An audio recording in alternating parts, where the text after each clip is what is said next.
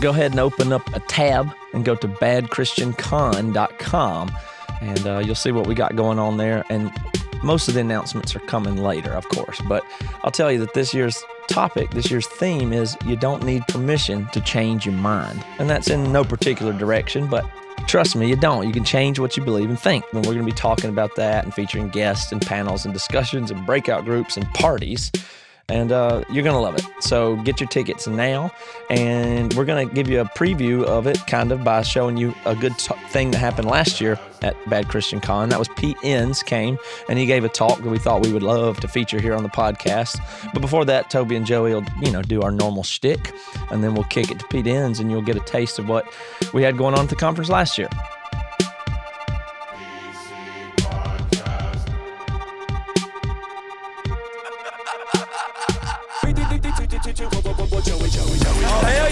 Showed up. I don't give a shit what I put in my body.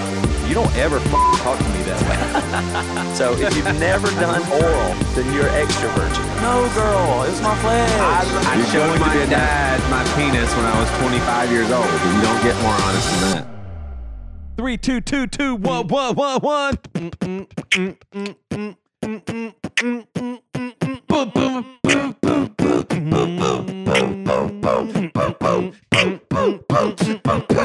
It's big. It's big. Big crib, big big. It's big crib bucket. Big crib bucket. I love not emphasizing syllables or uh, consonants. Yeah, I Big. love Lazy. Or vowels. Well, Big it's just- crib bucket. that is good. I love saying. I, I wish. Bucket. I wish clearly our, the name of this podcast was Big Crib Podcast. well, That's this so is a- much uh, better. we thought we'd kick everybody an extra episode here because we're celebrating the opening of the uh, Bad Christian Conference tickets up to the general public starting now. Go, hurry! Bad Chris, uh, B, what is the website? BCCon.com is the website, and I, there's a mad BadChristianCon.com. badchristiancon.com. Go kick it right now. It's a mad race to get your tickets I before built they the sell site out. myself. Get your little asses over there and purchase them tickets. It's fifty dollars off. quick. It's fifty dollars Hey, I'm super. I'm Right now. super jazzed. Like, Wait, hold ti- on, Matt. Did you just say fifty dollars off? Fifty dollar off.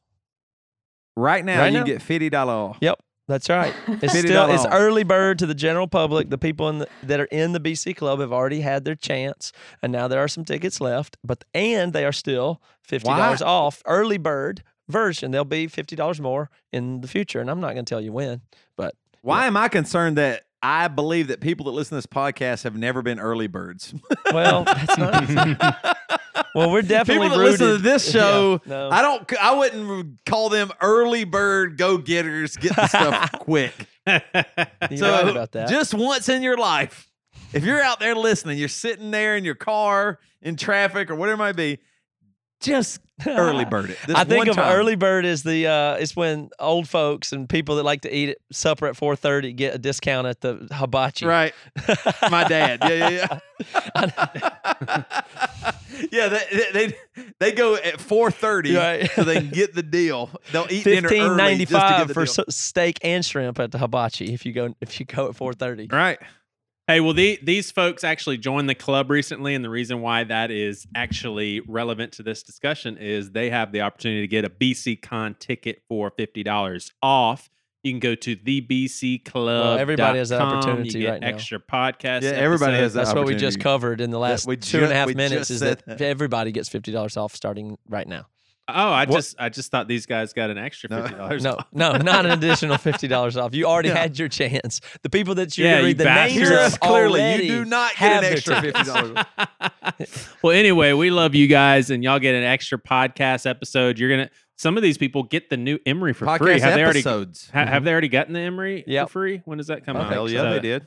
All right, so thank you guys, Aaron Minton, Scott Speicher, Travis Sorry, Chris Branscombe, Daniel Litz, Joshua McDonald, Zachary Dale Ivy, Deborah Lehman, Matthew Innes, Joshua Spencer, Brenton Wins- Wayne Scott, Danny Edge Edginton, Shurian that sounds right. George, Juan Luis You're on a Mendoza, roll, nailing it.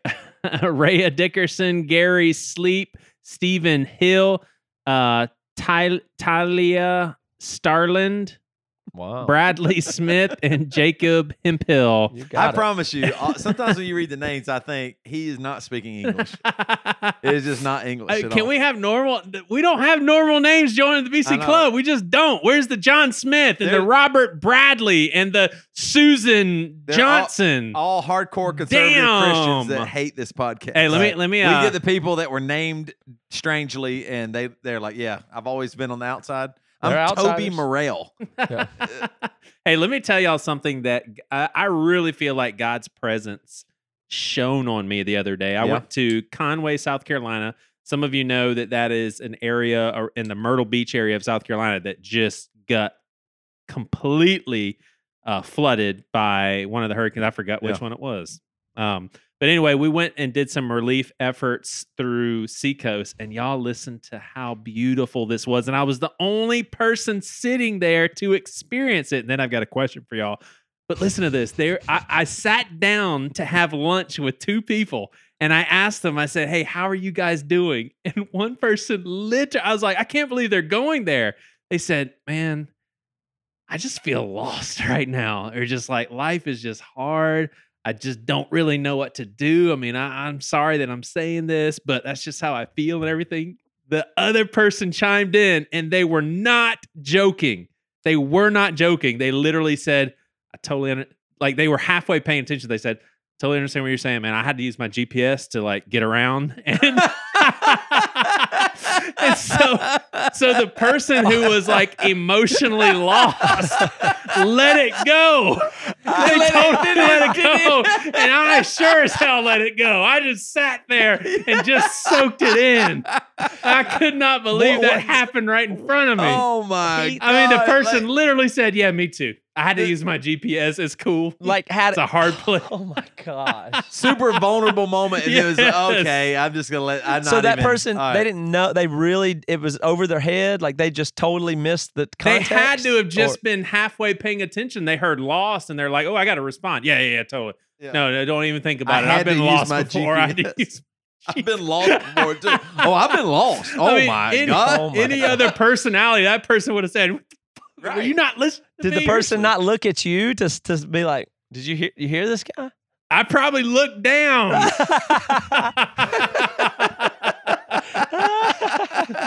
oh, you're sitting there with the pastor at. I was humiliated for that person. oh man, stuff like that is so crazy. That is hilarious. Hey, so, so- hey, so let me let me ask y'all something because this I, I believe that the whole That's good. um the whole movement for recognizing inequality and all that stuff is wonderful. It's good. Uh, I've learned a lot from uh, a lot of the the stuff that's just you know there is a movement. It's bigger than it's been in a long time, and it is good. But I do think that there are some unhealthy symptoms, and I'm going to tell you one right now, and I want you guys to agree or disagree. Like Do if it gets think that too this- equal, that'll be a problem in your view. no, no, don't mean that. You'll know what I'm. you, you- you'll you'll get it All once I give the example. So part of the relief effort, what we do is we Seacoast partnered up with Christ in Action, and Christ in Action is an organization that specializes in going into flooded houses and they rip up drywall and flooring that cannot be salvaged, and so that's a huge help to the owner.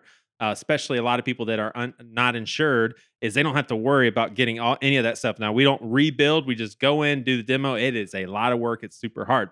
So we did three houses in a row, and all three houses happened to be white household okay, Caucasians, And they- Caucasians, and they were, sneezed. and they were and there was actually someone who came to me and said in a very cynical offended way and this was a white person and Yep. they looked at me and they said wow we sure handpicked who we're helping huh and i said I, I- seriously i didn't know what they were talking about i said what, do- what do you mean they're like three white families they said that. yes so this person was insinuating And how long did it we take went- to do the three? Like that was all in the first few hours or day? it was three days uh huh three, days we did one house a day Uh huh. So we're talking thousands of people who need help. Right. A lot of them were white people. Yeah. what are the chances that the first three are white? Right. A huge chance. right. Yeah. And this person insinuated that we had handpicked to help white people. To me, that is just not healthy. That's that's not critical thinking. That it, it it just sounded preposterous. But does that make me a bad person for thinking you are No, insane? that's just it because the organization, they of course we help black people. Are you kidding me? right. It- it- it- to me, that's just too far. Well, it, it's just really ridiculous. It's just something to try to complain about and say say something as if she. uh, I say she. I don't know if it's he or she. That, uh, was it Sorry. was it a, a guy or was girl? it a he or a she? White male. Okay. White male. Yep. Oh, those bastards. They're the worst. They're the fucking worst. Um, that dude just wanted to complain and say something as if it was you, like your fault or this organization's fault, and he would have done something differently. You know Right. what I mean? Like that. That is just Mm. it's so dumb. Like uh, Mm-mm. he has no responsibility in it, or and you can't just help people. Like, uh, of course, uh, at, at this exact same time, if it had been three black families or three Mexican families, Spanish families, whatever, he wouldn't have had any problem with it. yeah, and you wouldn't have either. Nobody would have. Right. You wouldn't have cared. You're just taking your time to try and help Well, anybody. It's I mean, it's almost like there was something in him that didn't think it was as helpful that they were white people. Like it was like there was Right. something in him that was just like, we'd be doing a lot better job helping black Mm, yeah, people. that's to me yeah. is a slap in the face to black people.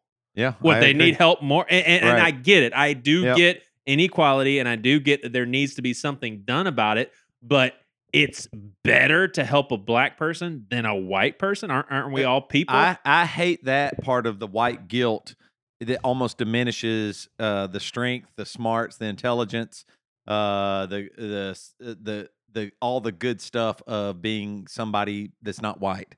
Right. Like that. That is what I hate.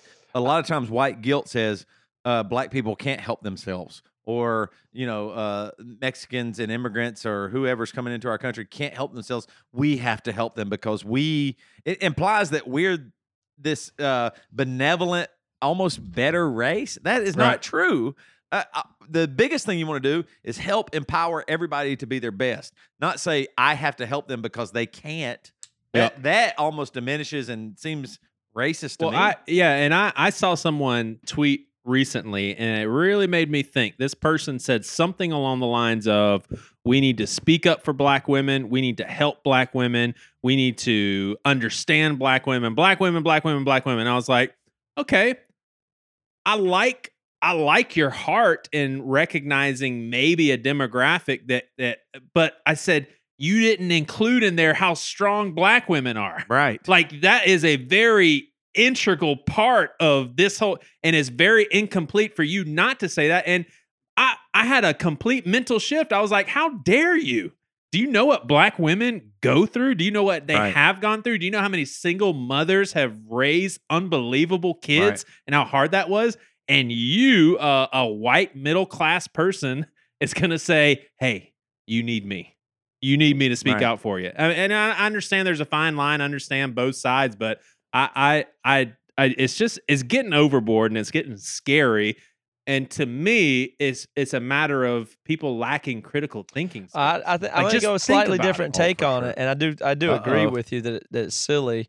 Um, and Toby said this before. I don't think we need to go into it, but pay attention. Toby said this a long time ago. I think he's going to turn out to be right, and we'll just watch and see. But I think Think white what women- everybody's getting a divorce no, white women are going to be a group that's somewhat of a target, you know, and maybe rightly so because they can be very obnoxious. May I don't know, but th- it seems like there may be some sights set on them and differentiating, kind of almost what you were just getting at there. But that's not even what I was going to say. To me, what I think the motivation behind the person that made that comment, which was a, uh, a man, um, but I think what beh- behind that motivation is a real fear and a social signaling that's not i don't think he was indignant about race. I don't even believe that's Yeah. almost any part of it. I don't think he i don't think that almost plays into it. I think it's a fear of uh alignment of like who you have to say it's like a I think people are anxious and nervous and afraid of the the tides changing, and they are anxious to be on the right side, so they just say what they think needs to be said, so that as different groups come into power and different new social norms are there, they're beyond criticism. That's an insurance policy for that person. He's going to make sure that if anybody says anything, it's not him. He's throwing you. He's throwing under people under the bus because he's a scared person. That is Right. what that is what I hear in that type of behavior. It's like yeah, na- I just want yeah. to make sure everybody knows. Like you know, go, I don't know, just keep me out of it because here I am. I said it should maybe we should have had some black people. You hear that all the time now, and it's I don't think there's any good-hearted motivation behind it whatsoever. It's just a selfish. It try to signal. I'm just trying to get. It's just a you know trying to get in with the right crowd, making sure that you're not a target or Covering or- all your yeah, bases. right. It's just Yep. covering your bases. One one hundred percent. Now he gets to say, "Oh, yep, I told him. I- if if anybody says Right. anything, I told him. Yeah, why aren't we helping other people? It- Now, you know, and just to but- feel good about it- yourself. I mean, he felt better about himself after he said it, no right. doubt, right? Oh, right, one hundred percent. moral but, but the thing that bothers me is, I. I what what's so tough about this and this climate, and this cultural climate we live in is, I do agree. I think uh, minorities in general have been given a not a fair shake. Yeah. I, I think the majority always dominates. Uh, unfortunately, the minority, and it isn't. No, nobody's been given a fair shake. So I want to do things that help race relations. I want to do things that uh, help people in minorities, uh, uh, people in, mi- in minorities to- Promote equality. Yes, Yeah. exactly. And so I agree, but at the same time, I hate this guilt blame complex that everybody's trying to give each other that doesn't actually help anybody Right. at all. I mean, it, it doesn't help anybody. It only creates platforms. It does not create change. And that's what I hate. That, that that's the things that really bother me. And you have to be very careful because people are trying to create their own platform. And if you get on the uh, attached to the wrong person, you're going to be associated with somebody that isn't about actual equality or justice or help. They're about themselves. Yeah, and that's positioning, really and dangerous. posturing is the game. Really now. dangerous. Yep, that's funny, Joey, especially with the GPS thing. Oh, the GPS thing's unbelievable. Hey, we got a treat for you today. One of my favorite authors who I've learned a lot from, Pete Enns. He was one of our speakers at the BC Con 2018. So I believe this is somewhat representative of what you can expect at 2019, except please don't think that the conferences are a bunch of speakers one after the other. It was actually an exception. Uh, I think we only had like two people get up there and do like a, a solo speaking deal, but this is definitely worth sharing. It's really awesome. This is Pete Enns BC Con 2018. But before we do that, I want to talk about Silent Planet. Mother,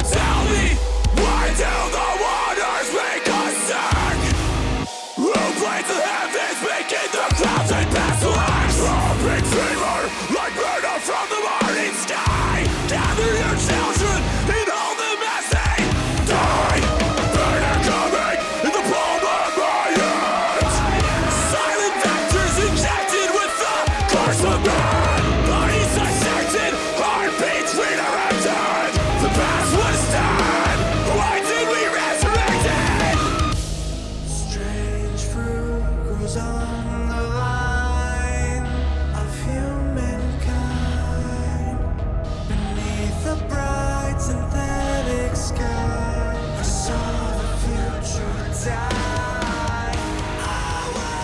All right, you are listening to The New Eternity, which is the newest single from Silent Planets.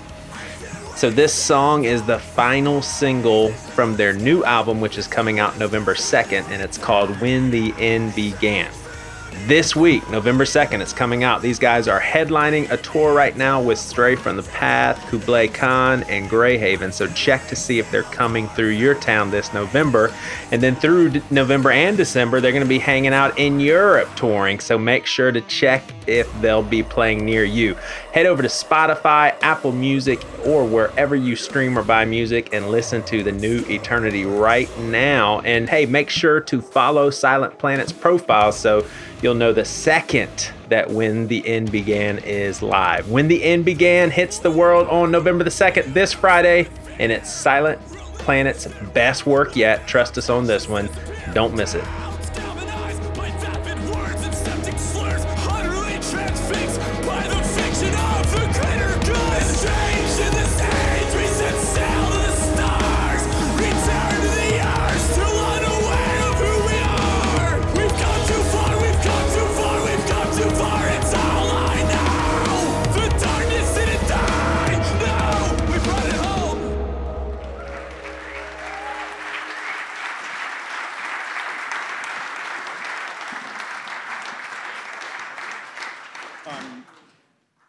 I think I'm the oldest person here, and I'm very intimidated right now. All these young, alert people in front of me. Um, I teach college students.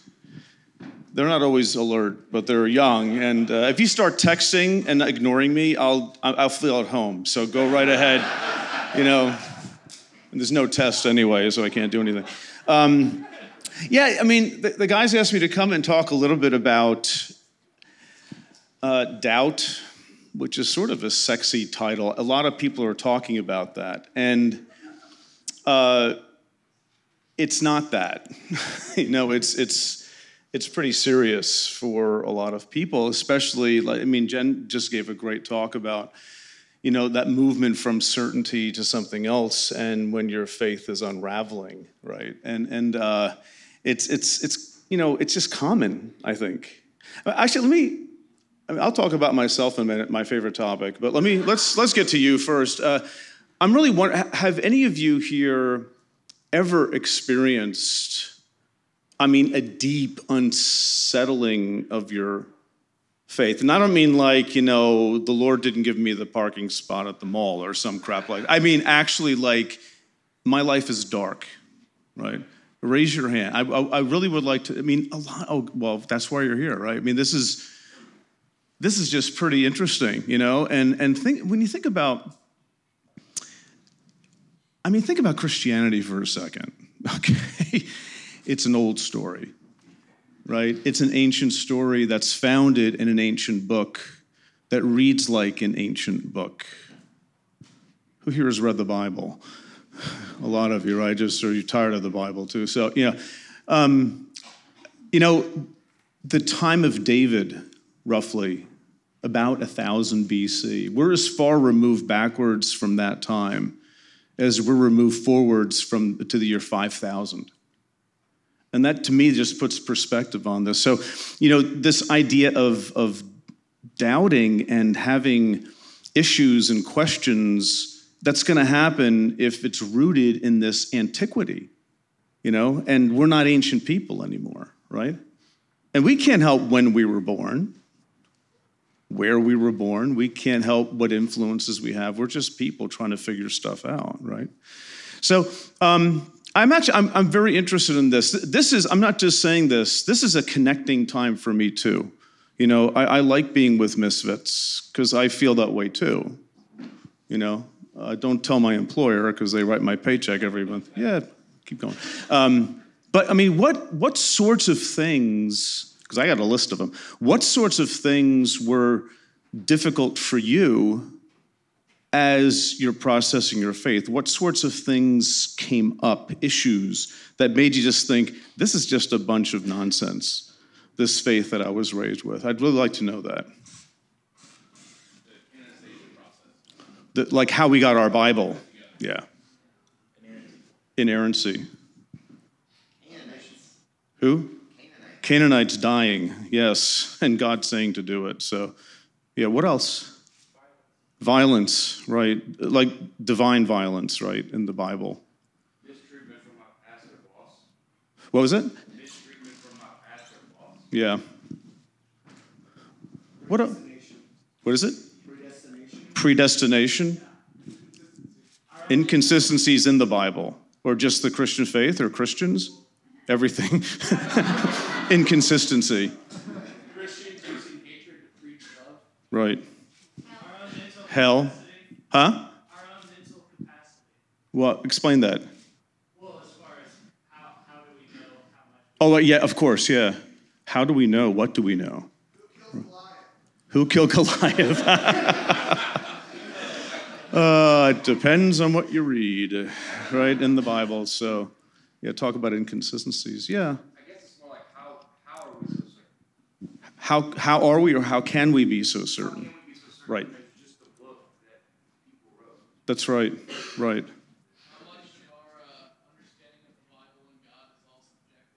right. I'm going to say all of it, and I mean that sincerely. But that's a very good question because we're not taught to think that way, are we? We're taught to think it has to have an objective root. And this is God smiling at us Fine, I'll give you a book. Awesome, thank you for the answers. It's gonna contradict itself and you're all screwed, right? so, you know, you can't, you, the, the Bible deconstructs itself, right? It actually deconstructs some of that way of thinking, which again, I think is like this is either a really bad book or a really good one, right? That sort of, um, you know, it's it's you know uh, Richard Dawkins. Uh, you know Richard Dawkins, a famous atheist. He, uh, I, I've heard him say this. I don't know where it was on TV or something, where someone was asking him. Uh, I'd like to become an atheist, and can you help me? Like, give me some reading material. And he said, Yeah, read the Bible which is true if you're taught to approach it a certain way, right? And I think a lot of the issues here that people struggle with are actually things about the text and how the text functions in the life of the church. And, you know, all we have is this Bible. Well, how can we believe? Because this has to be the objective anchor. And this is why, I mean, I'm not really planning on solving this today, you know, because it's it is a journey, and I think it's something that we have to process. But um, I Methodists have a really good handle on this sort of thing, and I think so do Episcopalians. We have one Methodist here.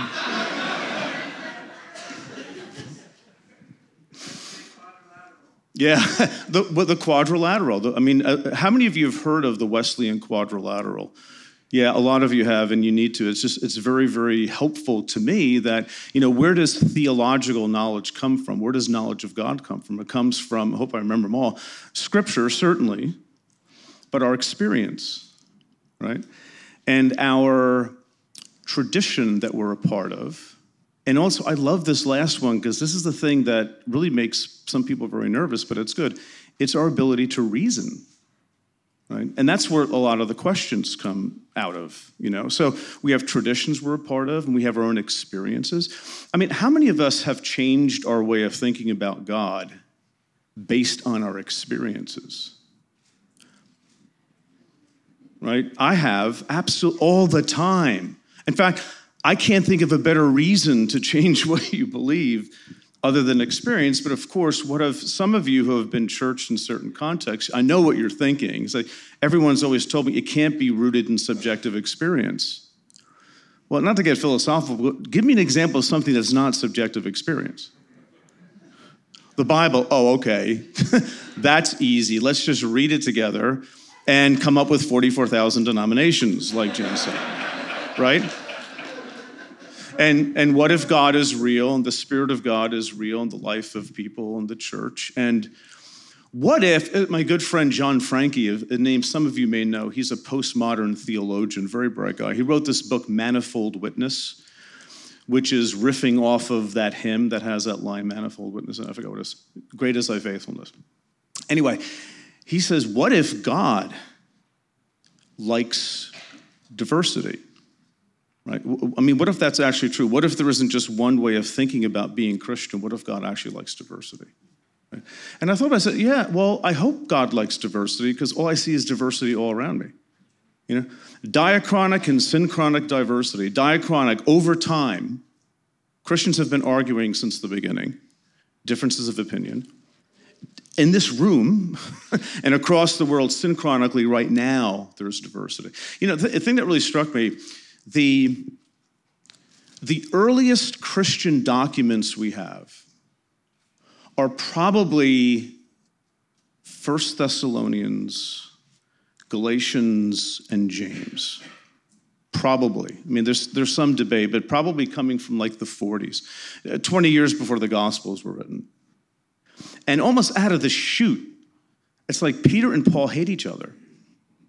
Read Galatians. They're not getting along. And they have a fundamental problem about something fundamental with the gospel, namely what to do with Gentiles.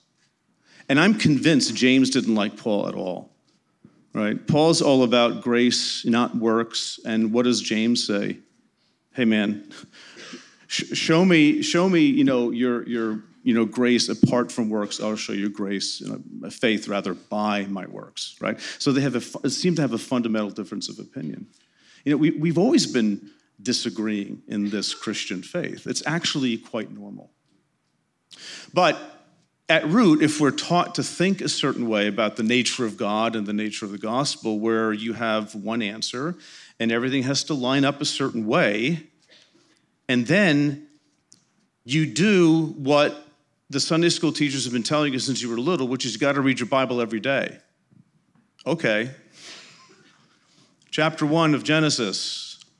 I don't think this happened. Chapter 2. chapter 2 contradicts chapter 1. The order is different, right? And then by chapter 6, God is so mad everybody dies. So what you know reading the bible itself is and again i think this is god smiling down at our senses of certainty um, the bible itself pushes us towards communing with god differently than simply through our ability to comprehend or understand. And i think this is where this whole idea of subjectivity comes in right do I think God ordered the Israelites to kill all the Canaanites? And my answer is no. I don't think that God, it's in, I know it's in the Bible. I know it's in the Bible. That's not the point. The point is, I don't think that happened. I, there are a lot of academic reasons, but also I just, I don't think God is like that. Why do I say that? In part because of my experience and also the experience of people in my tradition and people that I know and lives that I know that have been touched by God, right? So, you know, it's just the, the, Bible can sometimes cause trouble for us. And, and then the, the sense of, of, of struggling and having your faith derailed or unraveled, that becomes pretty common. You know, I mean, most of you raised your hand before you've had a moment or, you know, a season of your life. You know, I mean, I'm an agnostic like four times a week, you know, and I can't help it you know what? And I'm banking on God gets that, right? Because I got this left brain German thing going on in me, and I just don't know what else to do when I'm an academic, and I'm always questioning, and I happen to have picked a field which is the foundation of my life, so I get to question that, you know. Nobody warned me. Nobody said, don't do that, Pete. Yeah. Um, but it's normal, you know, it's, it's actually to be expected to struggle with faith. And all it takes is to have your eyes and ears open, right? At graduate school, you know, I learned a lot of things in graduate school that about looking at the Bible differently, but the biggest challenge for me was people. People from literally different parts of the world, some Israeli Jews. Uh, two of my teachers were Orthodox Jewish, James Kugel and Jon Levenson, if those names ring a bell to any of you who are just beautiful, amazing people who basically had the Old Testament memorized in Hebrew, putting my evangelical friends to shame, you know, who don't do that. Um, but it's engaging people who think so differently than I have been taught to think, right? And who are some of the nicest people ever. Nicer than some Christians that I've known nicer than I've been to other people, right? So that gets you thinking about okay, well, what's God going to do with them? you know, they're on the wrong side of the ledger because they don't have the Jesus part, right? And then you start struggling. Like my faith made so much sense when you had like like Jen said those binaries, those two sides, and that's it, right? So for me, it was just sort of being a part of that and, and, and experiencing that and asking myself the question, the very fundamental question what is God like? you know? Is it really a matter of being on one side or the other? And can you get past the bouncer at, you know, St. Peter's pearly gates and all that kind of stuff, right? Is that, is that what this is really about? And what is God doing in the world around us? Is it just about people like me who are inside and everybody else is outsiders, right? Oh, big thing. Oh, I, I talk about this in the sin. By the way, who? Okay, I hate to ask this question. Who's read the Sin of Certainty? A few of you. Okay, I hate to ask that because it sounds really arrogant. Um, because I don't care if you've read it. Have you bought it?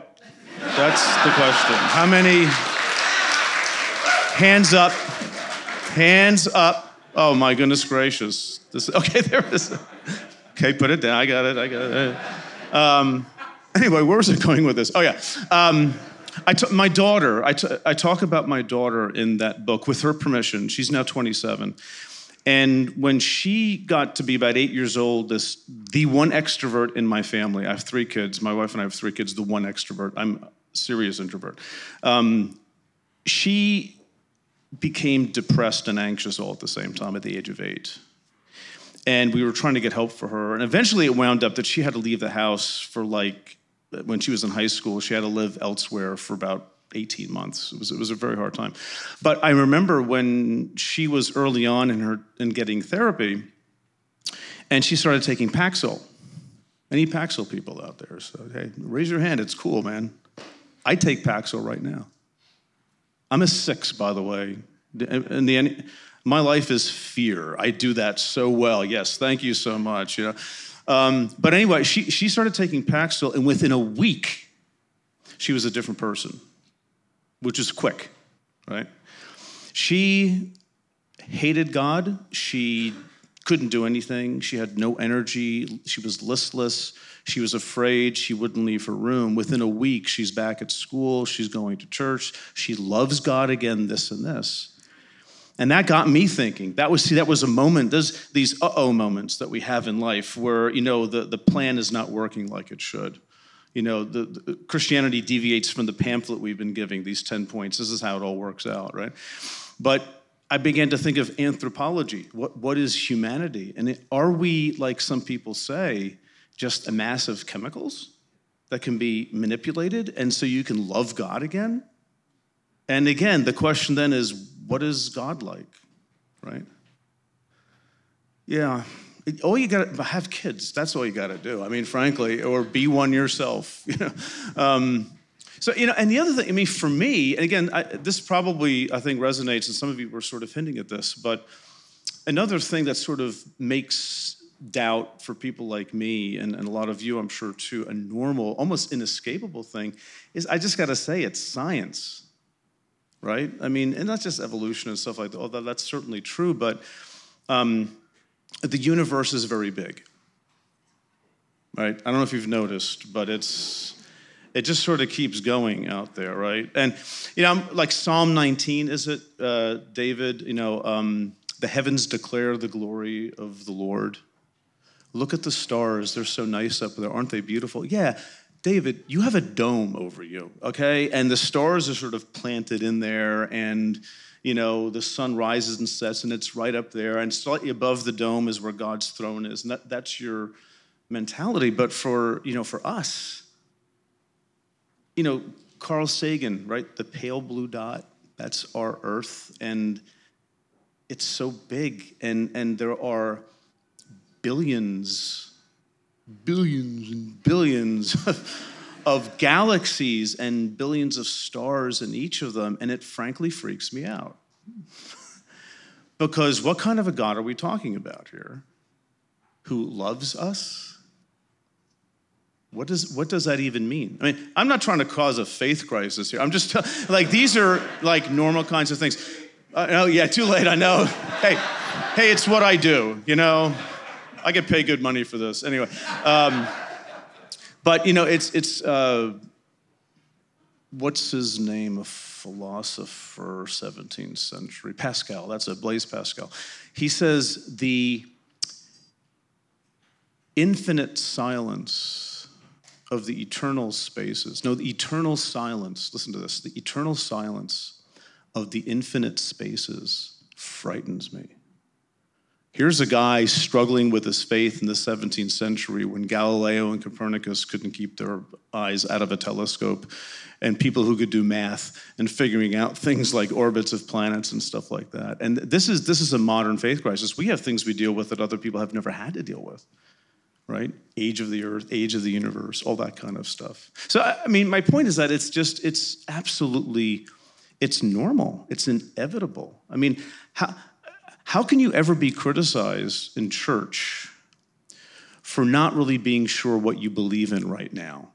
How can you possibly be criticized for that?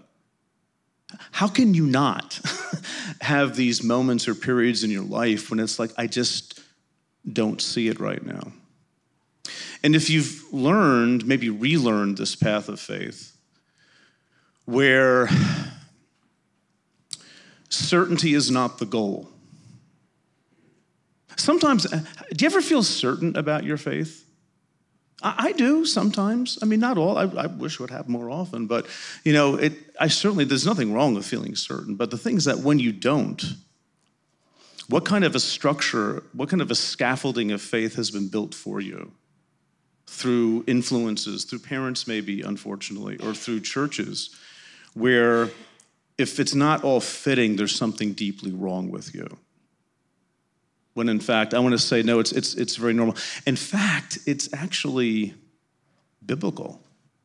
That's the thing that always, I mean, when you start reading the Bible, you know, camp out in the Psalms for a while. I remember when my, uh, my other daughter, I like talking about my kids, it's payback publicly, but uh, my youngest daughter, who's now 24, and when she was 16, um, I know this is going to be hard to accept. Be hard for you to hear. But uh, when she was 16, she did not worship the ground that I walked on. she was a jerk. She really, really was. And she like wouldn't talk to me, you know, and she wouldn't like friend me on Facebook. And then she did. And then she unfriended me for no reason whatsoever. Right? So, okay, anyway, we're like not talking for like weeks. And then we happened to come out of our bedrooms at the same time, and I was thrown in the hallway, and I said, Hey, Sophie, just like, what's going on here? You know, what, what, what's, what's happening? she just goes, she stops for a second, looks me right in the eye, and she goes, I don't like you, and went down the steps, right? So I'm like, you know. Um, so anyway, I, mean, this this is like 10, 12 years ago now, and um, I remember talking to a guy who weathered some storms with his own kids and was 10, 12 years older than I was. And I said, you know, I told him what happened, and he, I said, you know, I don't know, it's horrible. I don't know, I don't know what's going on. And he said, good for you. So what do you mean good for you? He said, you have to understand your daughter trusted you enough to say that to you, knowing that you wouldn't like kick her out the door or hate her for it. So good job. And I'm like, all right. I am an awesome parent. Um, but you see, the thing is that I, I, I just, uh, maybe I want to, you know, we have a few minutes here. I just want to leave you with a couple of thoughts with the Bible itself. I think the Bible is an amazingly honest book. And if you want people who are not having a good day, read the book of Ecclesiastes, which is one of my favorite books of the Old Testament. The guy's totally depressed, right? Or the book of Job, right? I mean, obviously, this is this guy is not doing well, and and that's a question like, what kind of a God is this, right? And that, by the, you know, how the book starts, right? The accuser, um, called S A T A N, Satan. That's the Hebrew word, but this is not like the king of the underworld. This is like a member of the heavenly court who, who plays a role of like almost a prosecuting attorney and is accusing Job and saying, listen, the only reason Job is like worshiping you and praising you is because he's got stuff. Take this stuff away and see what happens, right? And God says, Yeah, I'll take that bet. Let's see how he does. Let's kill his children, take away his livestock, right? The thing is that you read that and say, This God is horrific. I think that's part of the point of the book of Job is to make you think that that kind of a God is actually horrific. Right? So it's not portraying God's really like this. It's like you're supposed to read this critically and engage it even emotionally, dare I say, subjectively, right? So I mean, Job is not having a good day. And for me, I just I love the lament psalms. You know, and there are a lot of them. You know, there are 150 psalms. Almost half of one, half of them, something's not going well, right? Um, Psalm 44, for example, is, is one of my favorite psalms, and basically it goes like this: We really need your help right now. We've heard all these stories about back in the old days you came to people's help, but we need your help now, but you're not doing it. And you get towards the end of the psalm, and it's like, you know, translations are sort of nice to say, awaken, O Lord. And well, it's, just, it's basically wake up. You're sleeping, right? How many of us have ever felt God is sleeping in our lives and just isn't even there functionally, right? That's an old idea, right? What I like is the fact that the ancient Judahites, long after the exile, a couple hundred years before Christ, maybe a little bit earlier, who compiled this book of Psalms that we know, and they edited them and they made choices about which ones to keep and which ones not to keep. They kept Psalms like Psalm 44 because it expresses authentic faith. It, it expresses an authentic life of faith, which is oftentimes struggle. Um, Psalm 80, Psalm 73, it's all about. Um, Lord, I know how this is supposed to work. You're supposed to reward the faithful and punish the wicked, but the faithful have all the the wicked have all the stuff, and here I am being faithful, and I have a very difficult life, and it's not getting any better. And the basic question he asks is, is this all worth it? Right? You have that stuff in the Bible. Psalm 88, the darkest psalm in the Old Testament. It's it doesn't even there's nothing good in this at all. It, you know, you've abandoned me, my friends have abandoned me, everybody's against me, and the psalm ends, darkness is my only friend. Right? Which is like, okay, next psalm. You know, like that's good. That's our reading for the week. Any questions, kids, on that one? No? Okay. Do you ever feel picked on? Yes, No, it's not like that. Um, let's apply this to your life. No, no, no, no. This is an adult psalm. You do not apply this to children's lives. Um, and then right after that, Psalm, Psalm 88 and 89 are sort of a one two punch. I love Psalm 89. Psalm 89 basically calls God a liar.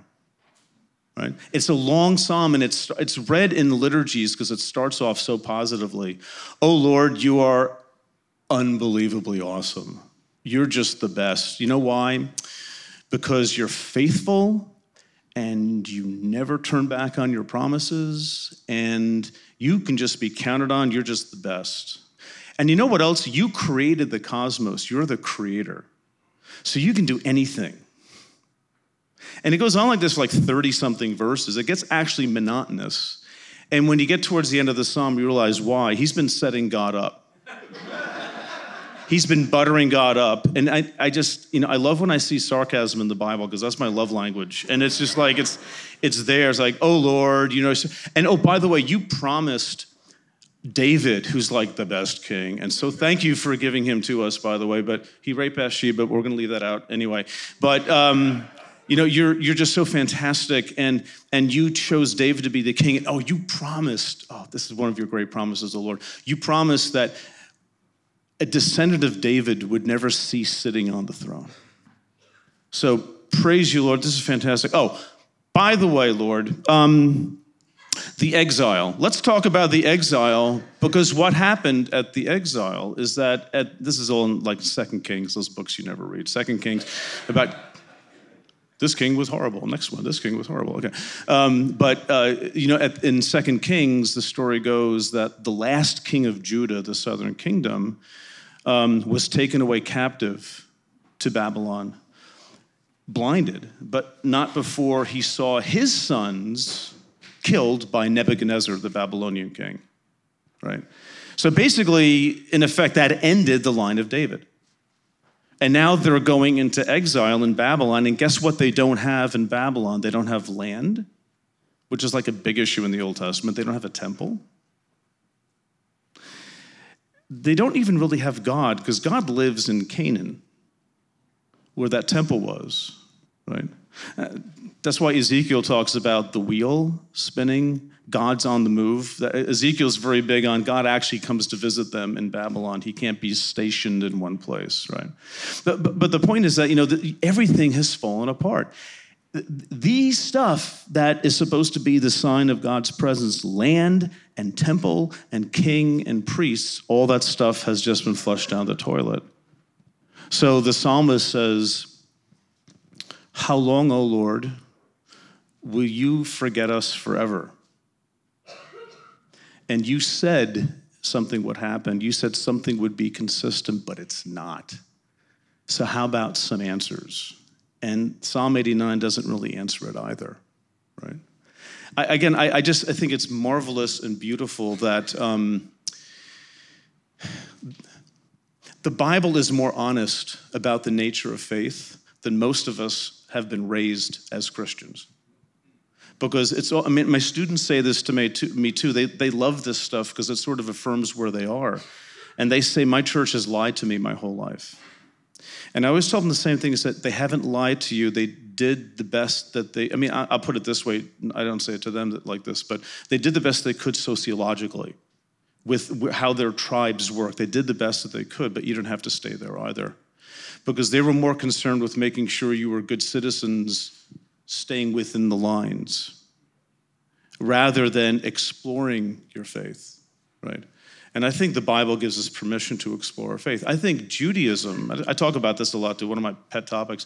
Judaism has a better handle on the nature of debate and dialogue and differences of opinion because it's not as doctrinally based as Christianity is. It does have doctrine in it, but it's not, that's not the core of, the core of who Jews are, you know, ancient Judaism, Old Testament, are two mountains Sinai and Zion, or the temple.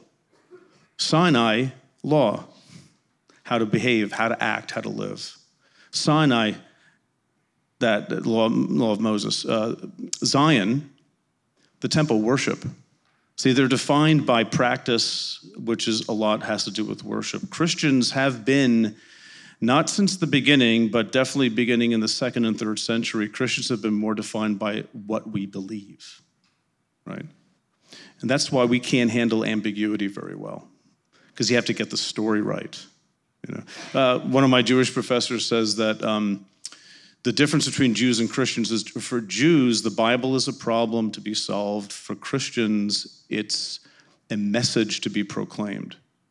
And then you have to have a consistent message, right? You can't have ambiguities or contradictions and things like that, right? Which sort of, again, freaks you out once you start reading the Bible. you know, yeah, read the Bible, but make sure you come up with the right answer. And by the way, we will let you know whether you do or don't. Right?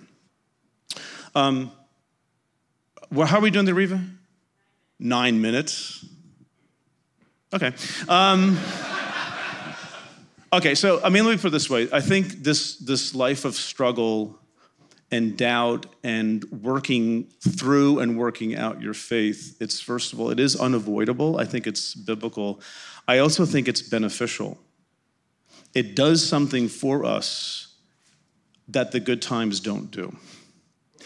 Um, samuel rutherford is a puritan uh, theologian and he had this little phrase i heard in seminary first he said grace grows best in winter and I like that. You know, and it's true because that's when you have to depend on God. You have to rely on God because you can't rely on your own head. Right? And for people like me, that's one of the biggest lessons I've had to learn um, of not living in my head. I like it there. I like living in my head. I know so much until your kids become teenagers, and then you don't know any, and then always, you know, or just whatever happens, right? Life just happens. Um, one, I mean, I, will you know, I'll, I'll leave with this. This is something. This is a story that I tell a lot, and I'll be very brief here, but it means a lot to me. And it's one of these times when I was sort of at home in my basement office, just on the internet and looking, searching for something, and I came across this wonderful story that hit me like a two by four in the back of the head. It was with, of course, Mother Teresa, who you know hits a lot of people with two by fours. I think when you start reading her, and um, basically, it, it was a story of John Kavanaugh. John Kavanaugh was a philosopher and a theologian at St. Louis University, Roman Catholic school. And uh, this is like in the mid 70s, 1975. And he was having his own crisis of meaning and crisis of faith and doubting. And those structures and categories were giving way and things didn't make sense anymore. So he goes, I know Mother Teresa will have the answer to this. So he goes to Calcutta to visit her and meets her, and she goes, Well, what can I do for you? And he says, You can pray for me. And she goes, Well, what can I pray for?